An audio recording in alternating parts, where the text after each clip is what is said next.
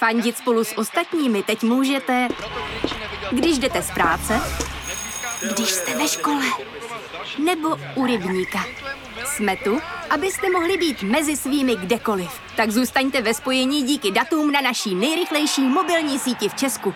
T-Mobile.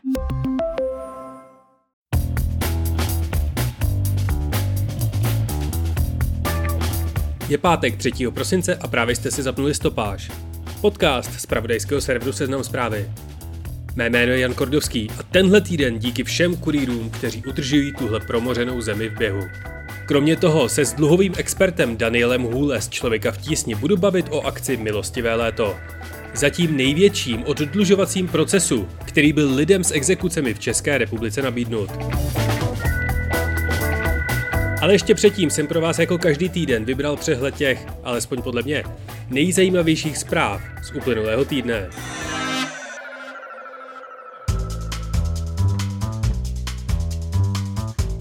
Laboratoře v Jihoafrické republice jako první objevily novou variantu koronaviru. Dostala jméno Omikron. Několik dnů se na Zemi ukazovalo prstem a zastavovaly se z ní lety. Jenže Omikron lítá po světě už minimálně 14 dnů a vědci ho identifikovali ve více než 20 zemích. A jeho Africká republika může ledat tak za to, že má výborné laboratoře. Omikron se šíří daleko rychleji než Delta.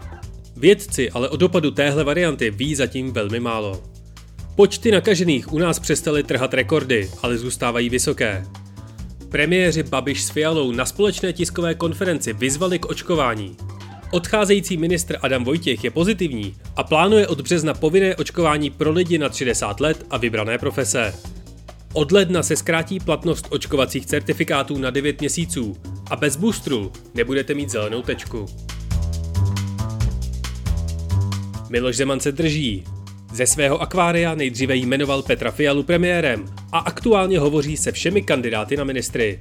Tenhle proces si prezident zřejmě vycucal z prstu, ale nikdo evidentně nemá sílu na to se s ním o tom hádat. Kontroverzní Pavel Blažek prezidentovi zatím problém nedělá. A novým kandidátem na ministra průmyslu je místo Věslava Michalíka bankéř Josef Síkela. Mezitím se potichu začíná roztáčet výběrové řízení na nástupce Miloše Zemana. Předseda Senátu Miloš Vystrčil se stáhne z předsednictva ODS a nevylučuje svoji kandidaturu. Za Andreje Babiše někdo v Praze na Andělu začal sbírat podpisy a generál Petr Pavel žehlí své výroky o mlácení cikánů. Informace o Janě Bobošíkové prozatím nemáme. Jack Dorsey v úterý z ničeho nic oznámil, že končí na pozici šéfa Twitteru a předává vedení Paragovi a Gravalovi. Dorsey údajně vedení Twitteru strávil zhruba 10% svého času. Většinu totiž věnoval své druhé platformě Square. Není tedy divu, že na zprávy trhy reagovaly posílením akcí Twitteru. Agraval začínal Twitteru jako běžný vývojář. Zná tak firmu i z nižších pozic a mohl by vědět, co vlastně dělá. O den později Dorsey oznámil, že svou oblíbenější firmu Square přejmenovává na blok, jako blockchain, chápete? Ve Francii končí nákupní platforma Wish. Zboží často nesplňuje francouzské bezpečnostní standardy. T-Mobile a O2 vypnuli své 3G sítě. A Tesla začala prodávat elektrickou čtyřkolku pro děti a píšťalku ve tvaru Cybertrucku protože ten opravdický do původního data tradičně nestihli. Americká CNN stáhla z obrazovek moderátora Chrise Cuoma, bratra bývalého newyorského guvernéra Andrewa. Ukázalo se, že Chris zneužíval své pozice v médiích a pro svého bratra zjišťoval, co se o něm a jeho skandálech novináři chystají psát. Dívat se s odstupem na jejich rostomilé výstupy v televizi je jen pro silnější povahy. Ve Vídni pokračují vyjednávání světových mocností o Iránu a návratu k dohodě o jaderném programu. Izrael, který je jedinou zemí v oblasti, která jaderné zbraně vlastní, slibuje řešit případný jaderný vývoj v Iránu na vlastní pěst. Iránským parlamentem tento týden prošel návrh na rozpočet na příští rok, který počítá s tím, že proti němu namířené sankce zůstanou. Sebastian Kurz už není ani kancléř, ale od čtvrtka už ani politik. Z rodinných důvodů odchází do ústraní. Erik Zemur ohlásil kandidaturu na francouzského prezidenta. Krajně pravicový kandidát bude bojovat hlavně o hlasy, které doteď patřily Marine Le Pen. A co se stalo ještě? Zemřel Petr Uhl, Miroslav Zikmund a Frank Williams.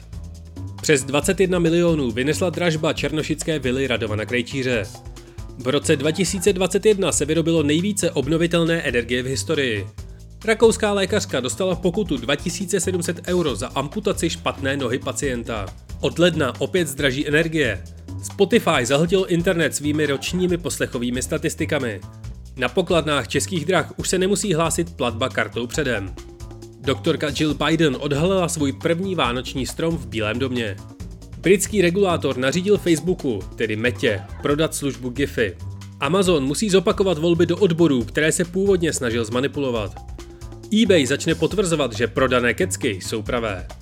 Online útraty za Black Friday v Americe letos poprvé klesly. Roomba dostala update, který umí detekovat stromeček. V Mnichově u vlakového nádraží explodovala bomba z druhé světové války.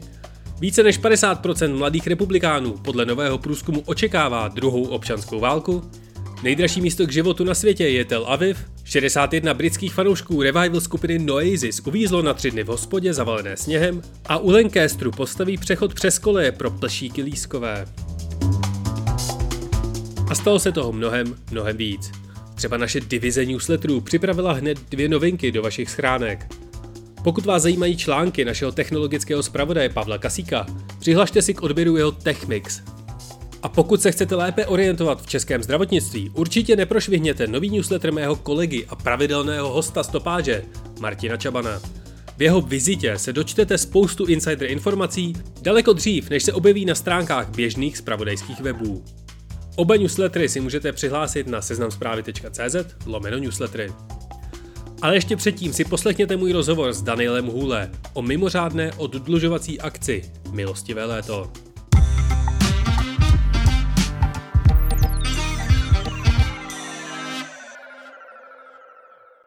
Stále z izolace a stále na dálku, dnes ve stopáži zdravím Daniela Hůle, experta člověka v tísni na sociální nerovnosti, obchod s chudbou nebo exekuce – Danieli, díky, že jste přijal pozvání do stopáže. Mhm, dobrý den vám i posluchačům. Na úvod se vás jednoduše zeptám, jak velkým problémem jsou aktuálně v České republice exekuce?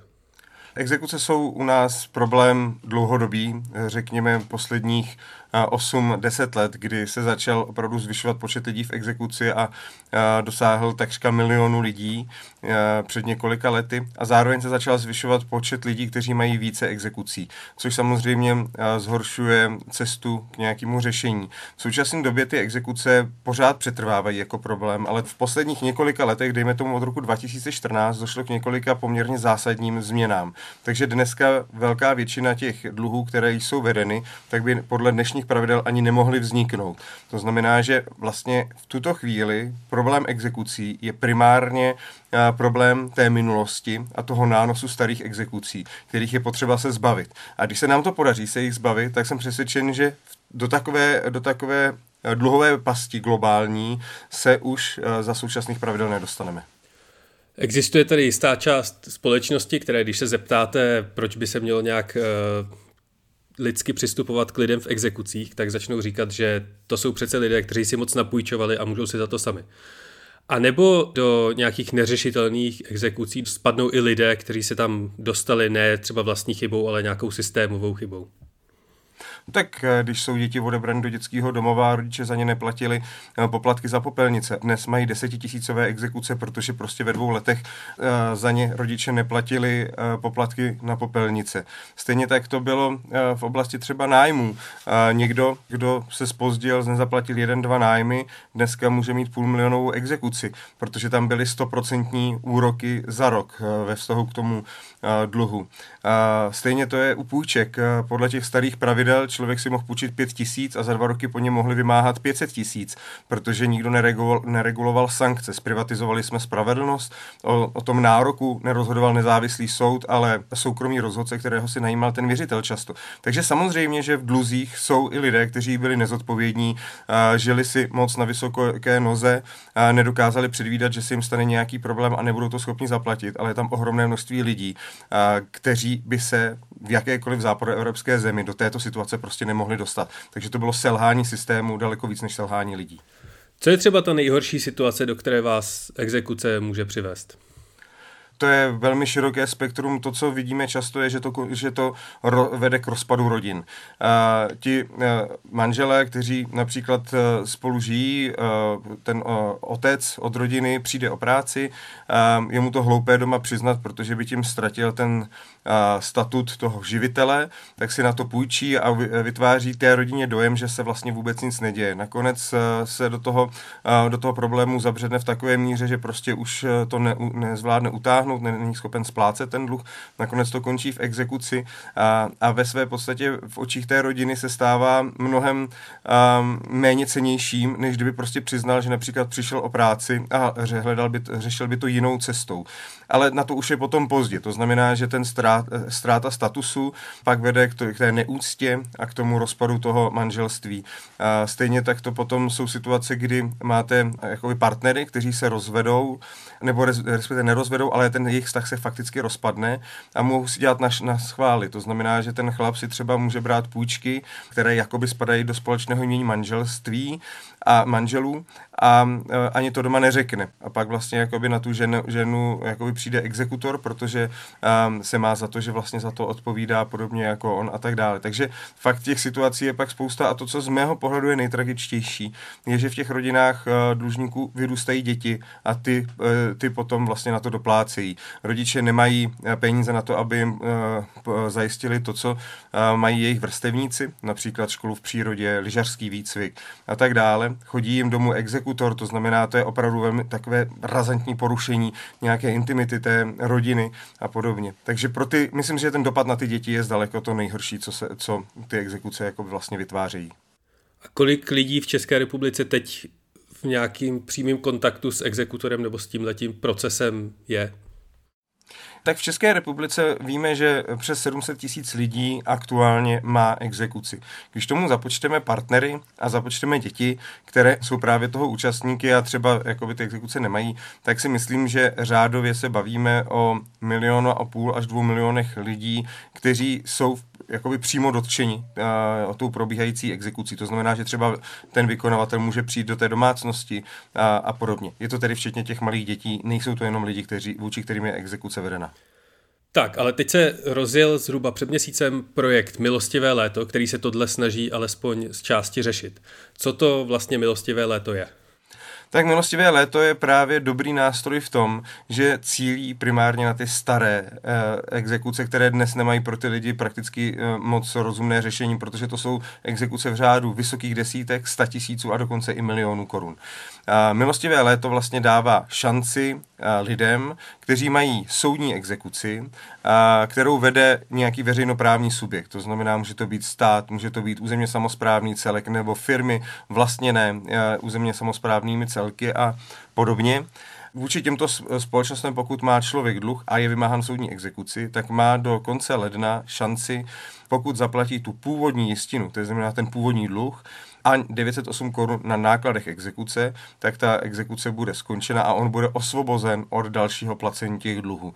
A to je skutečně jakoby příležitost, která tady nikdy za, za dobu existence soukromých exekutorů nebyla. A jaký problém nebo skulinu v české legislativě se tohle milostivé léto snaží vyřešit? Ten jakoby problém je to právě v, v tom ohromném nárůstu dluhů. Eh, jsou tady de facto tři základní množiny pohledávek, který, eh, na které to milostivé léto cílí a se kterými my se setkáváme i v té praxi na naší helplince, kam volá 200 lidí denně. Za prvé to jsou dluhy za jízdu na černo, kdy eh, vlastně relativně malá pohledávka řádově tisíc korun narostla o náklady primárně na advokáty, které byly opravdu nejvyšší v Evropě a byly úplně astronomické do roku 2014 2014 řádově na 20 tisíc přibližně. To znamená, z tisíci korun je 20 tisíc. Průměrně člověk na černo jede pětkrát, nebo respektive ten dluh je po něm vymáhan pětkrát, takže řádově se bavíme o lidech, kteří mají 100 a více tisíc korun na exekucích a přitom původní pohledávka je 5 tisíc, možná 7 tisíc korun. Tak to je jedna množina, to jsou řádově 100 tisíce exekucí, které jsou takto vedeny. Druhá velká množina jsou dluhy na nájmu Tam to bylo způsobeno opravdu tím, že bylo 100%, respektive 90% sankční úrok za, za, ten, za ten nájem, takže dnes máme lidi, kteří dluží 2, 5, 10, 20 tisíc a ty exekuce se pohybují v řádu stovek tisíc, ale máme případ i klientky, která, která dluží 80 tisíc na nájmu a ta exekuce je 5 milionů. Takže když se zaplatí takováto částka, třeba těch 80 tisíc, tak zanikne exekuce 5 milionů. A třetí významnou množinu dluhů jsou dluhy na zdravotním pojištění. Jenom z toho, co uvádí e, e, Všeobecná zdravotní pojišťovna a vojenská zdravotní pojišťovna, víme, že řádově třeba 300 tisíc lidí je v exekuci kvůli dluhu na zdravotním pojištění. To znamená, řádově víc než polovina e, lidí má, kteří jsou v exekuci, tak mají dluh na zdravotním pojištění. Opět situace taková, tam ten poměr je už trochu jiný, ale většinou je jistina a minimálně jednou tolik nebo dvojnásobné příslušenství v podobě penále. Zase jakoby je to opravdu jakoby velmi četný, četná skupina lidí. Na startu milostivého léta jsem zaregistroval, že byl problém se zapojením právě třeba VZP nebo dalších zdravotních pojišťoven. To už se tedy vyřešilo? Ano, zdravotní pojišťovny vlastně dlouhodobě razí uh, teorii, že uh, penále není příslušenství, ale jistinou. To je poměrně složitá uh, debata, nicméně penále je vlastně jakoby procentní nárok, který se odvíjí od dluhu na nezaplaceném zdravotním pojištění. Je to de facto takřka dokonalá definice příslušenství, proto autoři zákona Marek Výborný a Patrik Nacher vlastně absolutně nerozuměli tomu, jak zdravotní pojišťovny můžou to takto vykládat, protože jejich úmysl byl jednoznačný.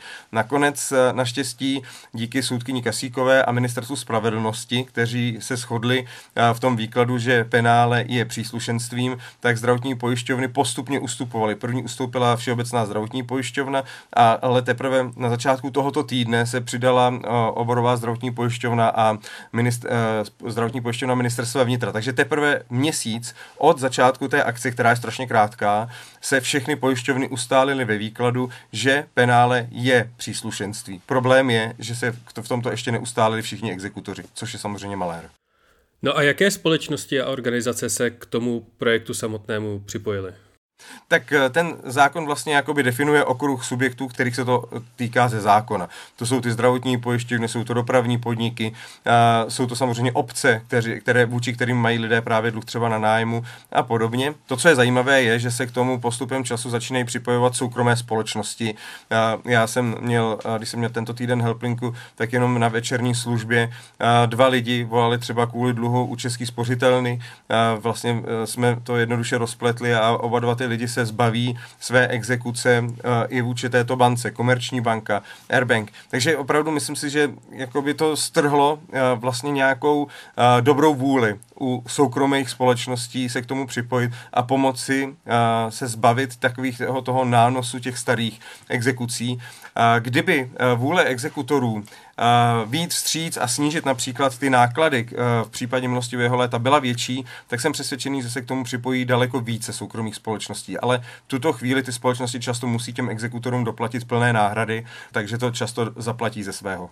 Připojují se firmy, které jsou ze své podstaty férové, jejich biznis není postaven na vymáhání dluhů, ale na poskytování služeb, tak, aby měli platící zákazníky. Typicky ty velké banky, Česká spořitelná komerční banka, prostě nechtějí mít lidi v exekuci, oni chtějí mít lidi, kterým mohou půjčit peníze a oni jim ty peníze vrátí. To znamená, že toto může posílit kondici celkové populace, když se odbřemení eh, od těch starých dluhů. Druhým faktorem je samozřejmě nějaký, nějaké PR, je to nějaká příležitost. Eh, musíme si zase uvědomit, že ty velké banky velkou část pohledávek mají už prodanou eh, inkasním společnostem a drží vlastně relativně malý počet exekucí, zdaleka menší, než například jsou zdravotní pojišťovny a podobně.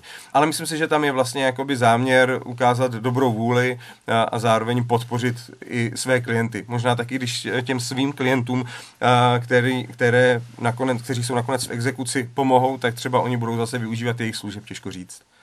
No a jak ochotní jsou ti samotní exekutoři? Pokud to správně chápu, tak oni na tu hru musí nějakým způsobem přistoupit. U těch veřejnoprávních subjektů eh, to není o jejich dobré vůli, tam jim to říká zákon a zákon jasně reguluje, že oni mají nárok na 908 korun náklady řízení. To je jakoby specifická situace, oni to nesou samozřejmě s nevolí, ale u těch soukromých společností tam se musí domluvit ta firma s tím exekutorem a v některých případech se domluví, protože pokud ten exekutor chce nadále dostávat zakázky od té společnosti, protože ta společnost si vybírá toho exekutora, tak jim asi vyjde vstříc, ale pak jsou exekutoři, eh, se kterými například ta eh, firma už mohla ukončit eh, spolupráci díky tomu, že se chovali tak nemravně na hraně zákona. A teď oni nejsou nijak motivovaní vít tím stříc, to znamená, že oni si udají přednost udržet si ty zakázky a neví stříc svýmu zákazníkovi, kterým je ten věřitel. Takže v tuto chvíli já jsem detailně seznámen s, jako v případě u několika opravdu těch velkých věřitelů s jednáním s exekutory a není to snadné a opravdu některé společnosti přistoupili k tomu milostivému létu i za cenu, že budou, že budou exekutorům doplácet ze svého nad rámec těch 908 korun. No a úplně prakticky, jak mám postupovat, abych mohl milostivé léto využít? Tam je opravdu potřeba dát si pozor na ten proces. My se setkáváme s tím, že lidé, kteří nedodrží ten proces, tak potom můžou nakonec um, dopadnout hůř, protože zaplatí uh, některé peníze a uh, milostivé to není využité. První krok je vědět, jaké mám exekuce u jakých exekutorů. Uh, musím každému exekutorovi, který vede právě takovou soudní exekuci uh, pro ve prospěch veřejnoprávního věřitele, tak mu musím poslat doporučený dopis, ve kterém ho informuji, že chci využít milostivé léto a zároveň eh, se dotáží na dosud nesplacenou eh, dlužnou jistinu. Tento formulář my máme na webu Milostivé léto nebo na webu Jak přežít dluhy eh, CZ, tam jsou k dispozici, tam člověk si je stáhne, jenom si doplní své údaje a odešle to. Ale opravdu je potřeba to udělat doporučenou, doporučeným dopisem, ne e-mailem. Toto vlastně tento dopis obsahuje i e-mailovou adresu, na kterou exekutor pak už zašle požadované informace a člověk splnil to, že ho informoval exekutora o využití milostivého léta. Takže když tohle to udělám, tak poté já, když znám tu dlužnou jistinu, zaplatím tu dlužnou jistinu a 908 korun na účet exekutora se správným variabilním symbolem a tím je to vlastně vyřešené. Exekutor musí už bez, bez dalšího návrhu tu exekuci zastavit a vydat usnesení o uh, zastavení a uh, osvobození toho dlužníka. Takže to je vlastně jako proces, ale je potřeba dodržet posloupnost těch kroků. Pokud někdo zaplatí dřív, než toho exekutora informuje, tak uh, ten exekutor to nemusí připsat na milostivé léto a může být problém. Vždy doporučujeme v rámci té platby platby zadávat i do poznámky k platbě informaci, že využívám milostivé leto, aby to bylo prostě průkazné a jasné. Jsou situace, kdy uh, někteří, například exekutor Ivanko, který vymáhá dluhy na zdravotním pojištění, explicitně říká, přestože VZP uh, chce, abych uh, umožnil milostivé leto pro, uh, pro dluhy na penále, můj právní názor je jiný a já to neumožním. A v takovém případě je potřeba zaplatit to, ten dluh na pojistným, ten si třeba zjistit u VZP ve formou výkazu o nedoplacích na pojistném a penále a spolu s tou platbou podat také návrh na zastavení exekuce. Tento vzor také máme na našem webu a je tam přesně vydefinovaná problematika právě toho penále a, a exekutor vlastně jakoby pak to nakonec stejně bude muset zastavit. Takže v některých případech to může být složitější, ale jinak je to vlastně u většiny dluhů poměrně jednoduché. Já se musím zeptat, jestli můžu eh, kromě doporučeného dopisu poslat i datovou zprávu. Ano, samozřejmě, že je možný poslat eh, datovou zprávu, ale velká většina lidí, kteří se na nás obrací, je to fakt absolutní výjimka, když někdo má datovou schránku. Ale pokud máme datovou schránku, má člověk datovou schránku, tak je to ideální cesta. A pokud mám třeba v rodině nějakého příslušníka, o kterém vím, že má exekuce a nějak to neřeší, můžu to nějakým způsobem, tímhle způsobem vyřešit za něj nebo mu aspoň pomoct?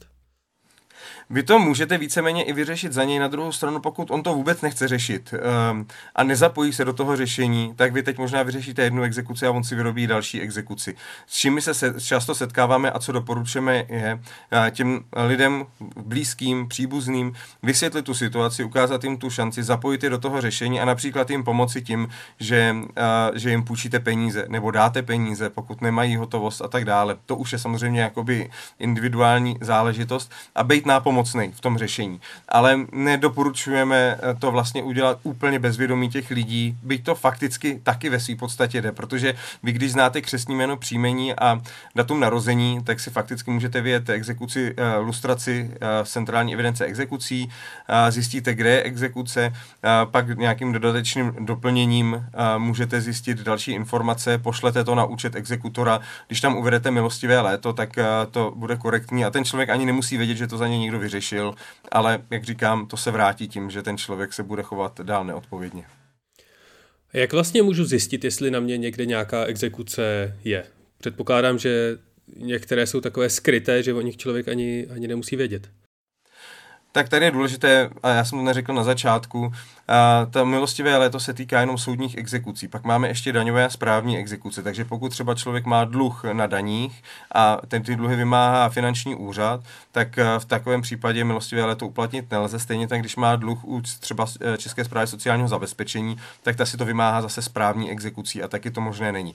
Ale to, co je vymáháno soudní exekucí a na co se vztahuje milostivé léto, eh, to je vedeno v centrální evidenci exekucí. To znamená buď na checkpointu nebo online přes uh, exekutorskou komoru, nebo pokud někdo napíše nám, tak my mu s tím pomůžeme, uh, se podá žádost o lustraci a vyjede vám, vlastně získáte seznam všech soudních exekucí, které jsou vůči vám vedeny a když rozkliknete detail, tak zjistíte i původní částky, pro které byly zahájeny.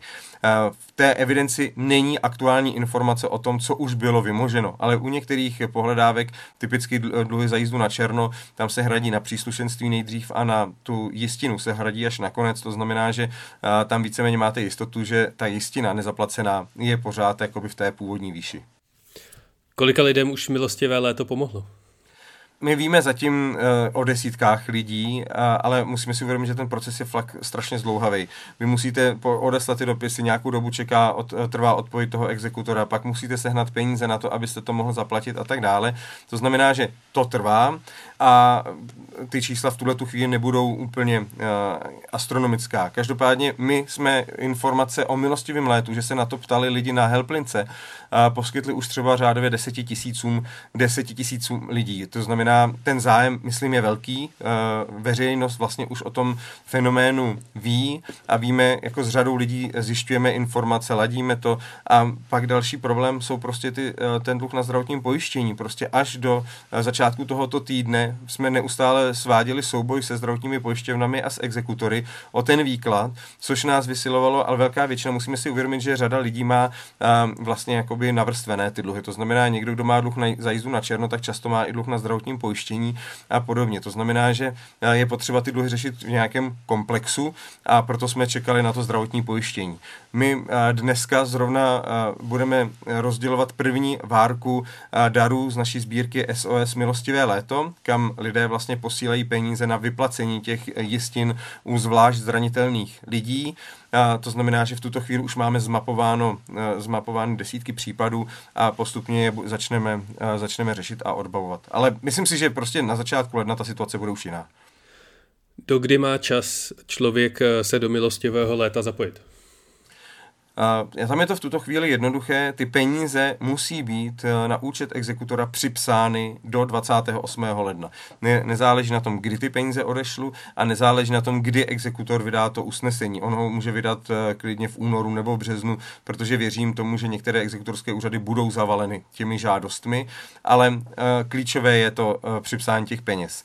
Za mě je vlastně jako velká výzva pro politiky a prozba, a, aby prodloužili to milostivé léto řádově třeba o dva měsíce, protože a, když se to začalo rozbíhat, tak se nám připojil krach nebo ne krach, ale ukončení činnosti Bohemia Energy. A spoustu lidí, se kterými my jsme řešili milostivé léto, tak najednou byli zasekáni tím, že přišli vododavatele, naskočili jim pěti, šestinásobné zálohy na, na energii, byli úplně v šoku. Uh, ve své podstatě v řadě případů ty úspory, které měli na to milostivé léto, tak použili na, na ty energie.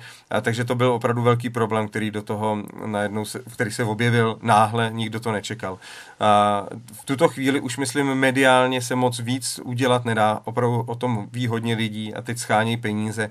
A, takže podle mě jako prodloužení té šance a nezvýší morální hazard. Ostatně my jsme, my jakoby jsme zapojeni do celé řady případů, kdy třeba eh, VZP dostane zaplaceno 100 tisíc, 60 tisíc, 150 tisíc korun na, tě, na tom dlužným pojistným, který by reálně nikdy neviděli, protože jim to na, na to těm lidem půjčují příbuzní, nebo my na to poskytneme peníze z té sbírky. Takže myslím si, že v tuto chvíli pro věřitele je to milostivé léto opravdu výhodné. Jediné, pro koho je opravdu nevýhodné, jsou exekutoři. Vy pravidelně tweetujete obří individuální úspěchy.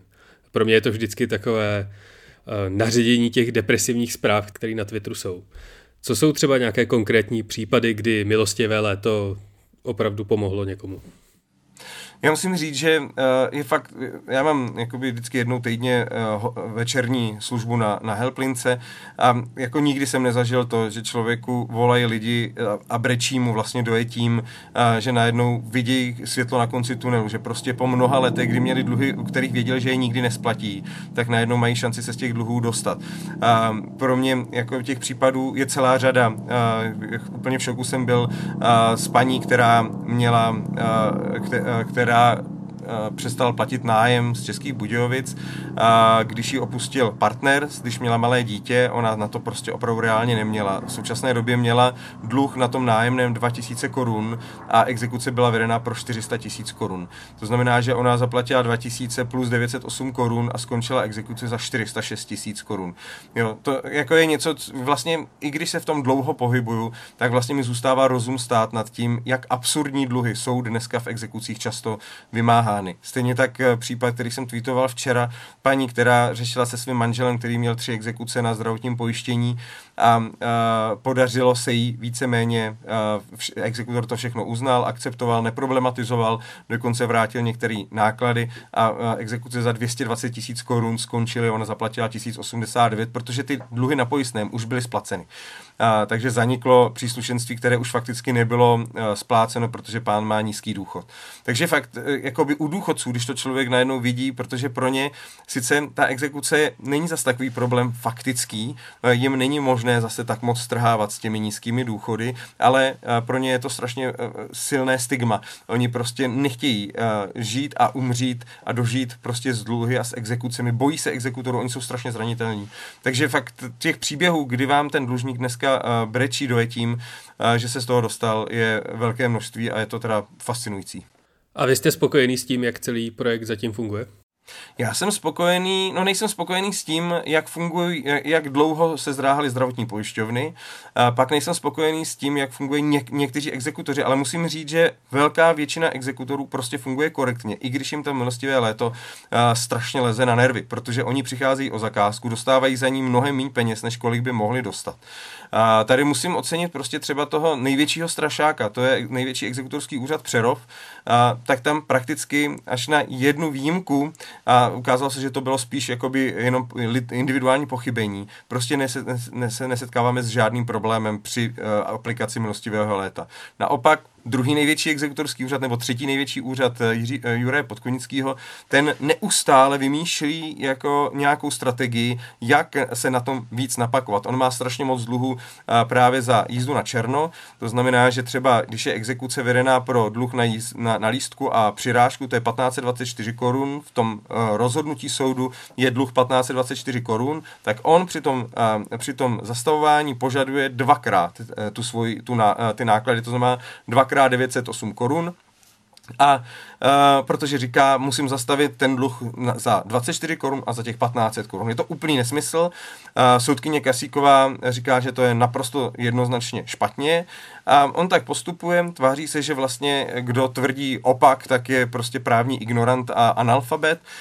Um, ale jeho motivace je jednoduchá. On prostě takto může přijít řádově k několika desítkám milionů navíc, uh, když se mu jakoby podaří hodně exekucí uh, odzastavovat právě s tím navýšením o těch 908 korun. Takže já tomu rozumím uh, čistě ekonomicky. Uh, to, jakým způsobem on jedná se svým klientem, uh, tím dopravním podnikem, je úsměvné až neuvěřitelné. A, takže to je z mého pohledu jako asi největší zklamání. Exekutor Podkonický při aplikaci milostivého léta a stejně tak exekutor Ivanko, a, který a, zase jako by v rozporu s tím, co říkají autority jako Ministerstvo spravedlnosti, soudkyně Kasíková, co říká jeho klient VZP, tak on říká, já si to myslím jinak. Motivace je zase jednoduchá, prostě nepřijít o tu zakázku. Takže a, tam podle mě jakoby je pár momentů, které jsou opravdu frustrující, my kolem toho trávíme strašně moc času, ale obecně to funguje dobře a z čeho jsem opravdu nadšený, je fungování samozpráv. Ochota měst, i takových měst, jako je Ústí nad Labem, které má hodně neplatičů a podobně, eh, krajů, Plzeňský kraj a další, Praha, eh, jak aktivně do toho jdou, jak to promují, to, že prostě tuto akci hlásí metro, eh, v metru prostě tlampače a tak dále, to je podle mě jako úplný success, který jsem ani nečekal. Jsou kromě zdravotních pojišťoven ještě nějaké další instituce, které by se do milostivého léta podle vás měly přidat? No tak za mě eh, samozřejmě čím víc těch soukromých eh, institucí se připojí, tím eh, lépe.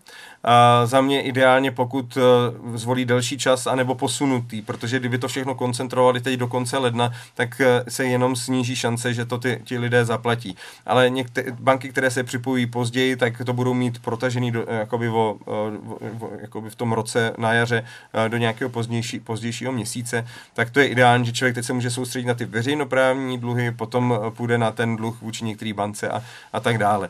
Operátoři jsou, uh, jakoby mají poměrně dost pohledávek, uh, Česká kancelář pojistitelů, uh, obecně pojišťovny, soukromé pojišťovny, pokud by se zapojili do toho problému, teď nemyslím zdravotní pojišťovny, tak by to bylo skvělé. A bude mít milostivé léto nějaké pokračování v budoucnu? Já si nemyslím, že bude mít pokračování, to ostatně všichni deklarují, nebo alespoň ne v, tém, v tom krátkodobém horizontu. Ostatně je to uh, odkaz uh, na nějaký historický uh, Eh, institut eh, starozákoní, eh, který se opakoval jednou za desítky let.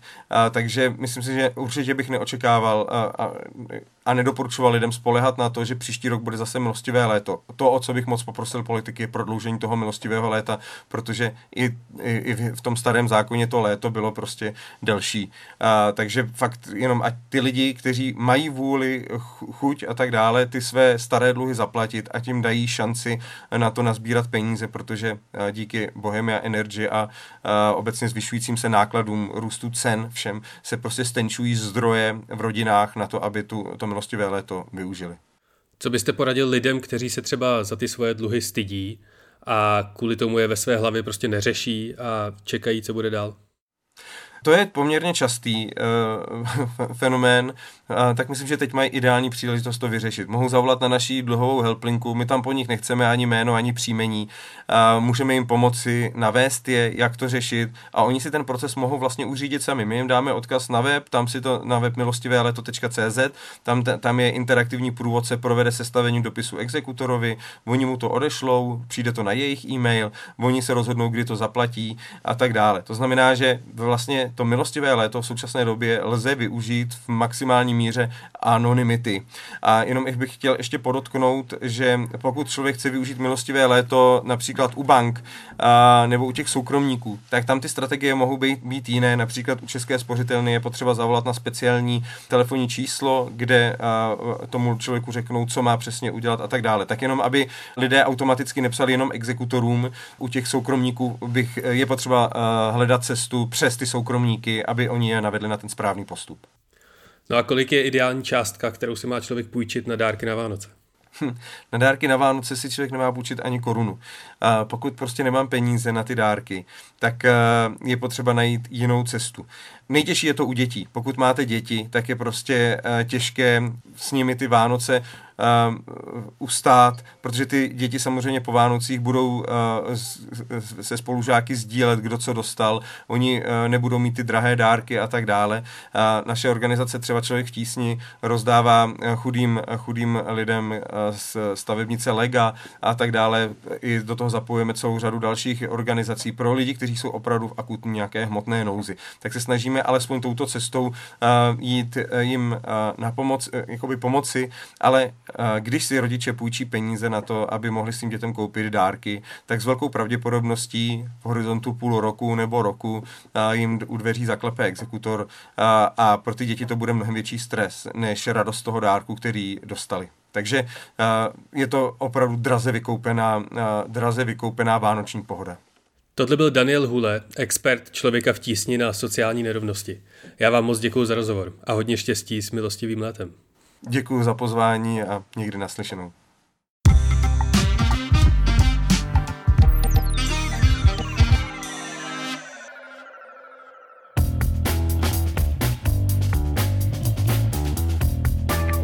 A to je ode mě pro tento týden opět vše. Tentokrát chci říct, že mi dělají obrovskou radost vaše statistiky ze Spotify, které ke mně tečou skrz Twitter. Skoro mě až děsí, kolik času se mnou v uších někteří z vás trávíte. Každopádně díky. Je to obrovský závazek a pokora. Pokud chcete cokoliv vzdělit celému audio týmu seznam zpráv, můžete nám napsat na adresu audio.cz. Třeba mě můžete napsat, co byste chtěli ve stopáži slyšet o vánočních svátcích. Jak štědrý den, tak Silvestr, totiž letos vycházejí na pátek. Loučí se s vámi Jan Kordovský, díky za poslech, užijte si víkend a příští pátek opět na Seznam zprávách. A náhodný fakt nakonec? Ještě předtím, než se stal Salman Rushdie slavným spisovatelem, na kterého byla uvalena fatva, pracoval jako copywriter pro reklamní agenturu Ogilvy. Přišel například s reklamním sloganem Irresist Bubble na vzduchem nadýchanou čokoládu Aero. Oh!